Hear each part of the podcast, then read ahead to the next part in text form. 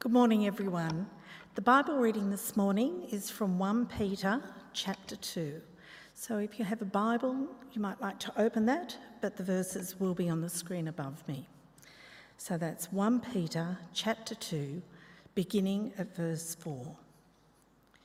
As you come to him, the living stone, rejected by humans but chosen by God and precious to him, you also, like living stones, are being built into a spiritual house, a holy priesthood offering spiritual sacrifices acceptable to God through Jesus Christ.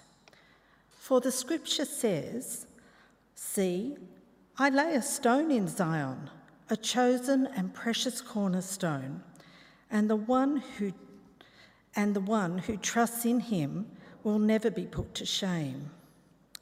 Now, to you who believe, this stone is precious. But to those who do not believe, the stone the builders rejected has become the cornerstone and a stone that causes people to stumble and a rock that makes them fail.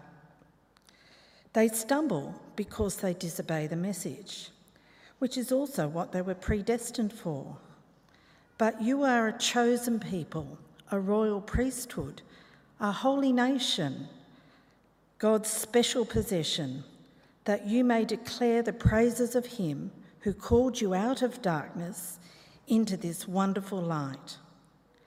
Once you were not a people, but now you are the people of God. Once you had not received mercy, but now you have mercy. This is the word of the Lord. Thanks be to God.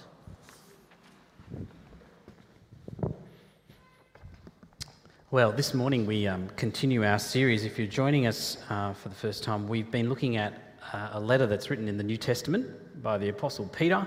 It's called 1 Peter, and we're in week three thinking about that. Let me pray for us. Kind Heavenly Father, we thank you for your word, and we pray that by your Holy Spirit you would speak to our hearts and minds this morning. Make us more like the Lord Jesus Christ. And we pray this in his name. Amen when I was a um, well, it's coming up to it's coming up to summer, right? And it's cricket time. It's cricket season, and uh, the BBL will be on our screens. One of the one of the little gimmicks that they include is the community hero. We love these little moments where we have a sense that something large is connected to smaller communities. Uh, I, community is such an important thing. I remember growing up in a in a in a cricket club, and there was this old guy called Owen I hope Owen's watching the service, but I doubt he is. Um, Owen was possibly the worst off spin bowler I've ever seen. Worst off spin bowler I've ever seen. I mean, it must have been partly physical limitations of his age. He would have been 65 or 70, but he was there. Uh, we, were, we were part of a we were part of a uh, of a, a grade cricket club, and so he'd turn up every Tuesday and Thursday for training. And he would be there, first guy bowling, last guy bowling. And he would bowl some of the worst deliveries I've ever seen. And, but he would turn up and he'd play every week. He was in the sixth or the seventh grade team.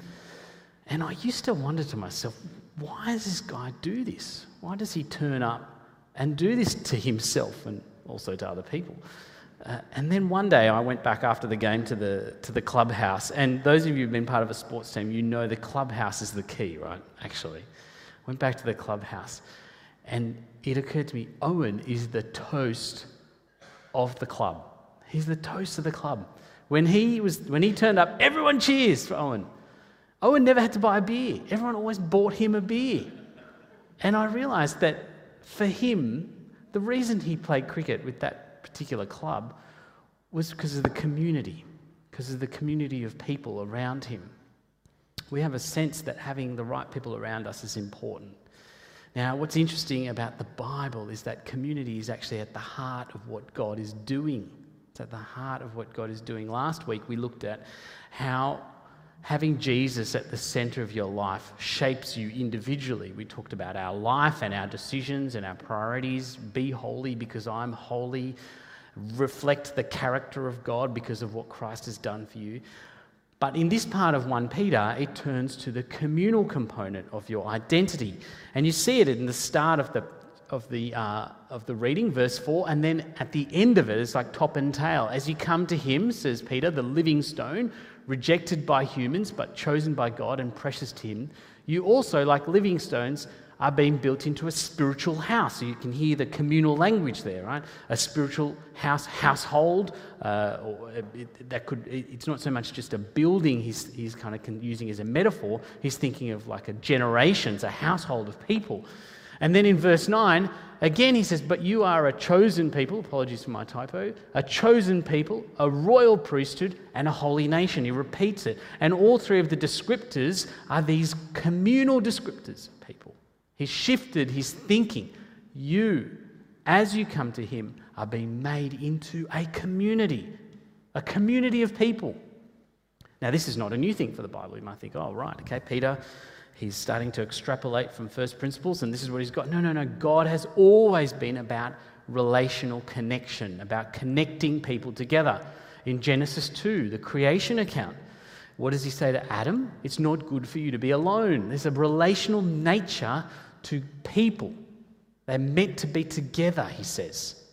Uh, in God's blessings to Abraham, he takes a single person, and his promise to Abraham is not, I will make you great and you'll have lots of money, so much as I will make you into a great nation. Genesis 15, Genesis 17, Genesis 22, repeatedly, three times over, and, and vast nation as well. Because God is about bringing people together about bringing people together. The great example in the Old Testament is, of course, the nation of Israel. See, actually, the high point of, of God's blessing in the Old Testament is in the form of a nation, not an individual, not just disparate nomads who travel, but people gathered together. It is in their communal life, actually, that much of the law is focused. See, what it looks like to be shaped by God is to live in community. And then in the New Testament, at the, at the height of God's work after Jesus ascends and the Holy Spirit comes, at Pentecost, the, the Holy Spirit works. And to what end? We see it at the end of Acts 2, because the whole of Acts 2 is introducing the Holy Spirit's work and there's a great sermon by Peter. The Holy Spirit comes down on people. And this great moment of the Holy Spirit's work is finished with these verses from Acts 2 42 to 47.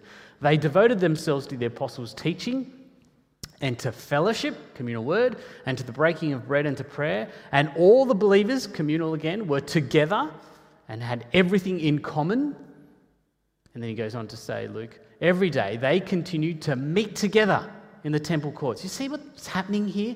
The great work of the Holy Spirit, his great work is to bring people together. They're meeting together in temple courts. They broke bread in their homes and ate together with glad and sincere hearts, praising God, enjoying the favor of all the people. And was he done, having brought the 3,000? No. The Lord added to their number daily those who were being saved. You see, the, the point of the Bible is that God's great work, great building work, is to build the church. The church. Now, maybe you hear church and you think commu- uh, big organization, the Anglican church, the Catholic church.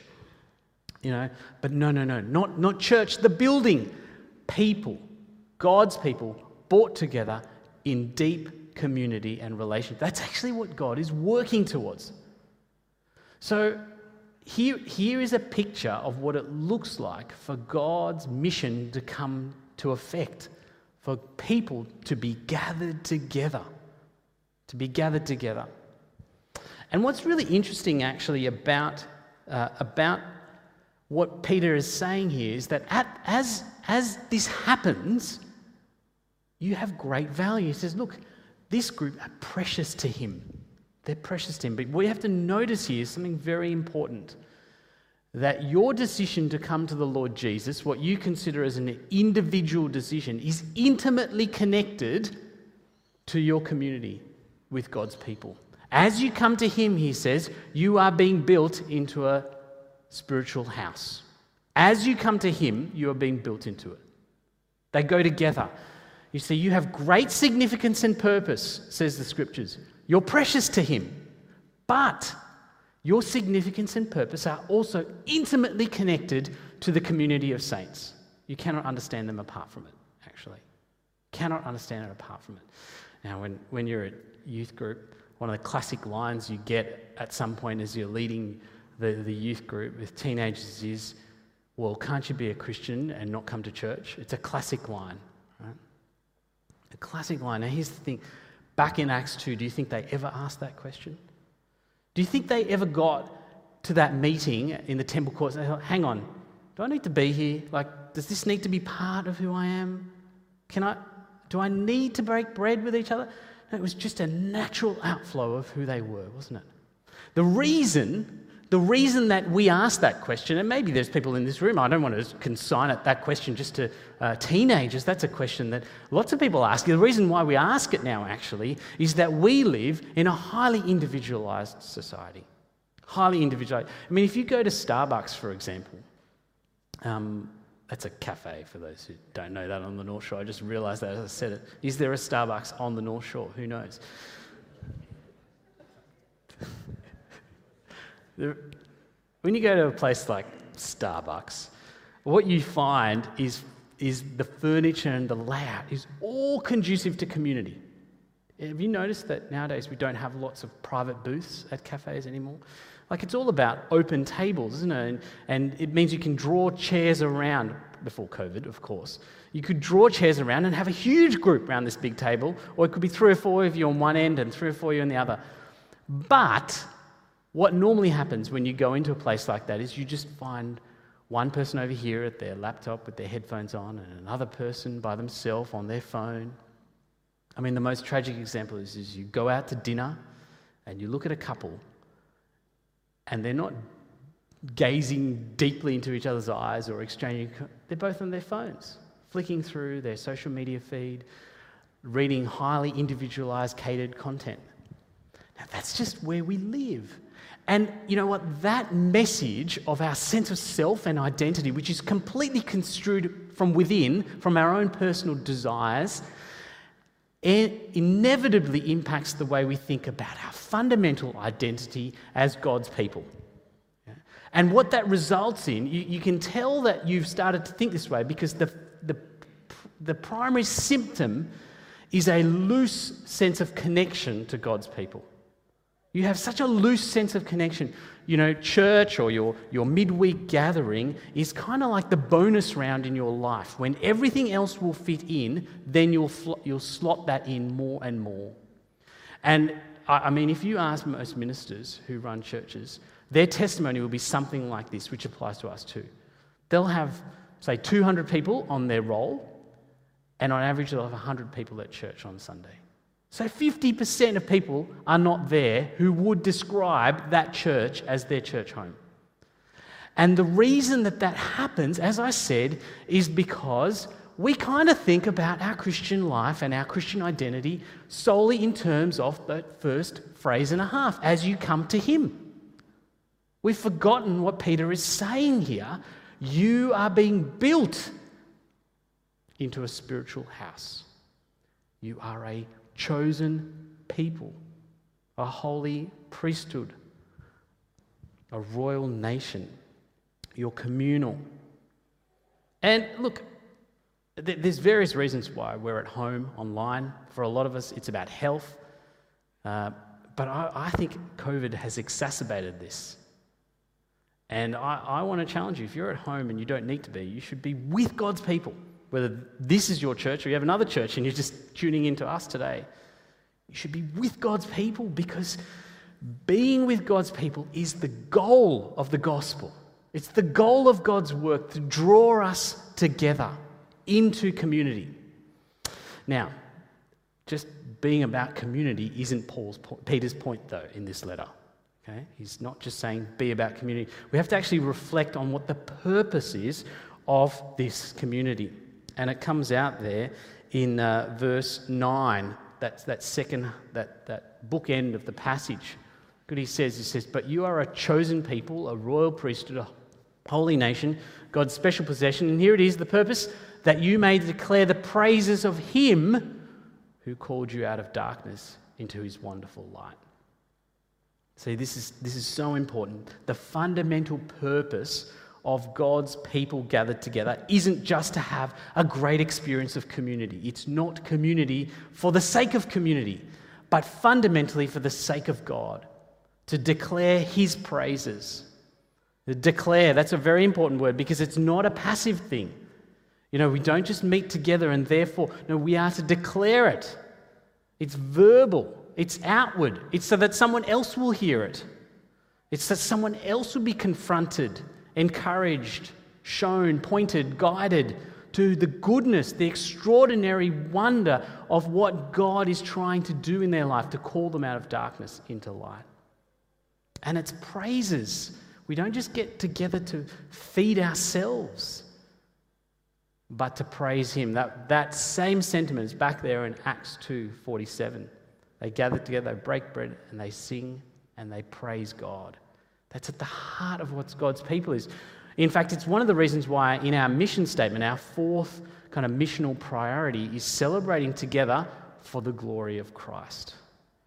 We want to have a rich experience of community, but not just for the sake of community. There is something unique to the church gathering as opposed to the, the cricket club because ultimately it's not self referential. Referential. It's not pointing inward but outward and upward. That's the primary dynamic of God's people for the glory of the Lord Jesus Christ. And this is challenging because actually it means that you could be a regular attender at church but have actually got church wrong.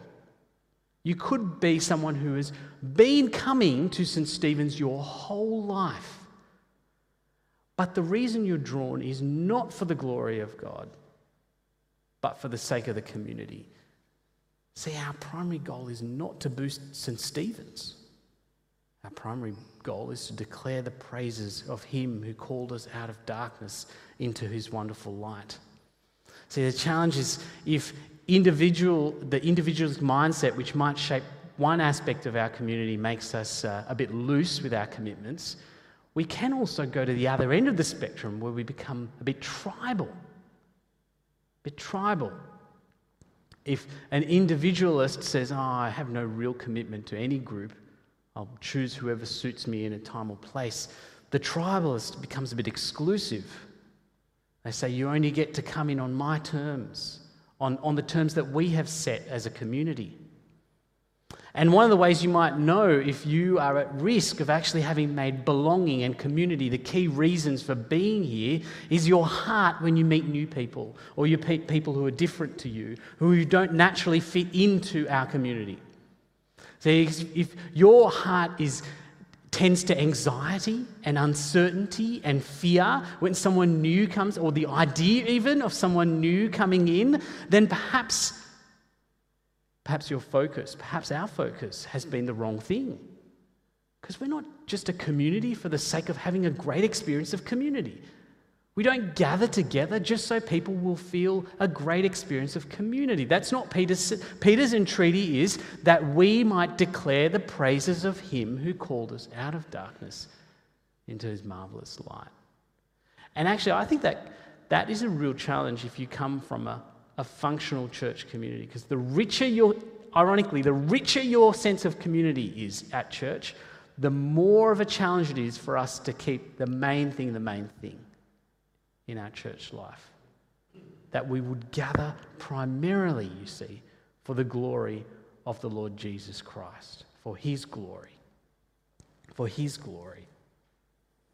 And so, I guess as we've just meditated on this idea of community, the challenge is not just a challenge for those who aren't actually part of churches, for a, for a secular world, but it's a challenge for us too. And we find ourselves somewhere on this spectrum between individualism, which makes us loose in our commitments, sporadic in our attendance, and tribalism, which makes us exclusive. And, and if you're honest with yourself, you're somewhere on that spectrum. You're probably not an extreme on either end, but you tend to one or the other. What Peter is describing is something altogether different. It's not on that spectrum. It's an altogether different experience of community. And the key to understanding God's church and engaging with it properly is actually to get the foundation, the building blocks of church right. And that's what Peter's doing here. You see in verses 6 to 8, he has a whole meditation on the Lord Jesus Christ as he describes him as the chief cornerstone. That is the block on which the rest of the building takes its shape. You lay the cornerstone down, and out of that comes the whole building its shape and its, its dimensions and its, its, its overall strength and vitality comes from the cornerstone. And so, what is the cornerstone for you? What is it that you build your sense of community on? The answer is it must be the Lord Jesus Christ. And then Peter says, Do you notice the nature of that stone, that cornerstone? Go back to verse 4. Here it is. As you come to him, the living stone, rejected by humans. This is the profound challenge of building community on Jesus Christ.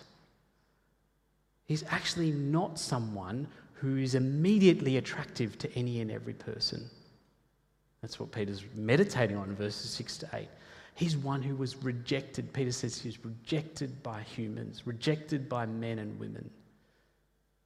Maybe he was thinking about those moments just the last moments of Jesus' life before he goes to the cross. There's a beautiful painting here I'm going to flick up. I love this painting. It's, it's kind of depicting this moment we are told in the Gospels where Pilate brings Peter, uh, brings Jesus out to the crowd. And he's got two people. He's got Barabbas, who's a genuine criminal, a murderer, uh, a revolutionary, and he's got Jesus, who is sinless, who's perfect, who's gentle, who's meek, who's mild, who spent his whole ministry with the poor and the vulnerable and the weak. And he says, Pilate, Pilate himself understands how ridiculous it is that Jesus is standing in the same place as Barabbas, right? And so he offers them the chance to free Jesus. He says, Who would you like me to release? Thinking that, of course, it's self evident that Jesus should, should be released and thinking that surely this is what the crowd, because only a week before this, we're told in the storyline, Jesus has come into Jerusalem to the cries of Hosanna. And yet at this moment, the crowd is incited and their words are crucify him. At that moment, when he should have been accepted by them, they reject him. They reject him so that it will cost him his life. And in this painting, it has the faces of men and women and children crying out words, hurling the words, crucify him. Words of deep rejection for Jesus. But here's the thing I think about this moment in 1 Peter. I don't think Peter's actually thinking primarily about that moment because he has a richer, more painful memory, which is deep in his consciousness, which is that just before that, when Jesus was before trial at the Sanhedrin, Peter himself had rejected Jesus three times. When Peter says rejected by humans, rejected by men, he knows he is one of them. He's not just thinking about a crowd of people out there. He understands that the church, which Jesus has called him into, is based on his rejection of Jesus. Peter belongs to God's people extraordinarily as a result of his rejection of Jesus, his unjust rejection of Jesus, which sends him to the cross.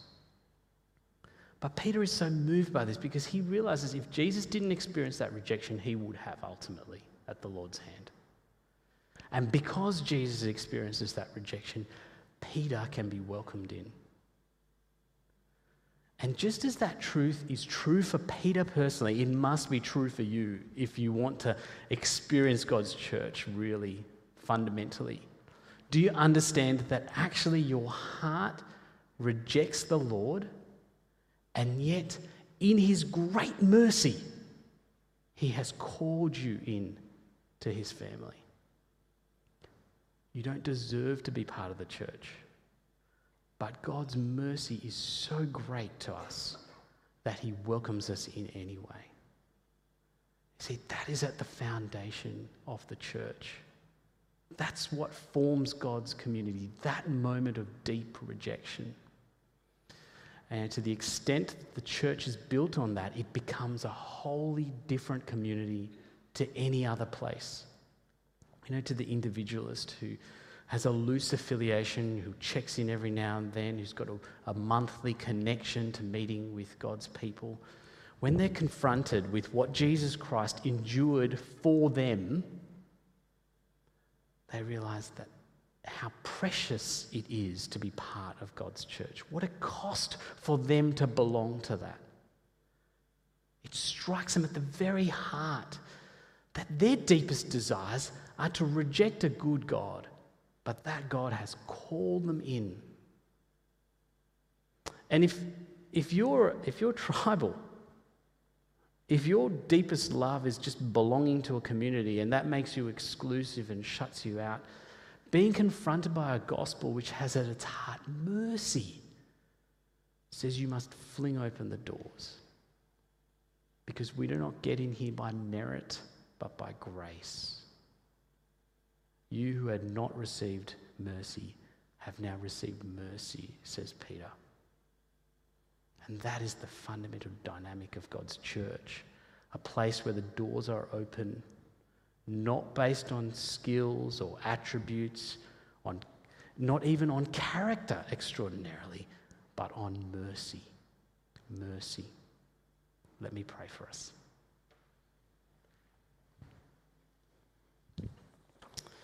Kind Heavenly Father, we thank you that you did not withhold anything from us. Our hearts cry, Crucify him. And yet, the Lord Jesus, in his generosity, welcomes us in. Thank you. Please remake us so that we have a wholly new commitment to your people and ultimately to your glory. And we pray this in Jesus' name. Amen.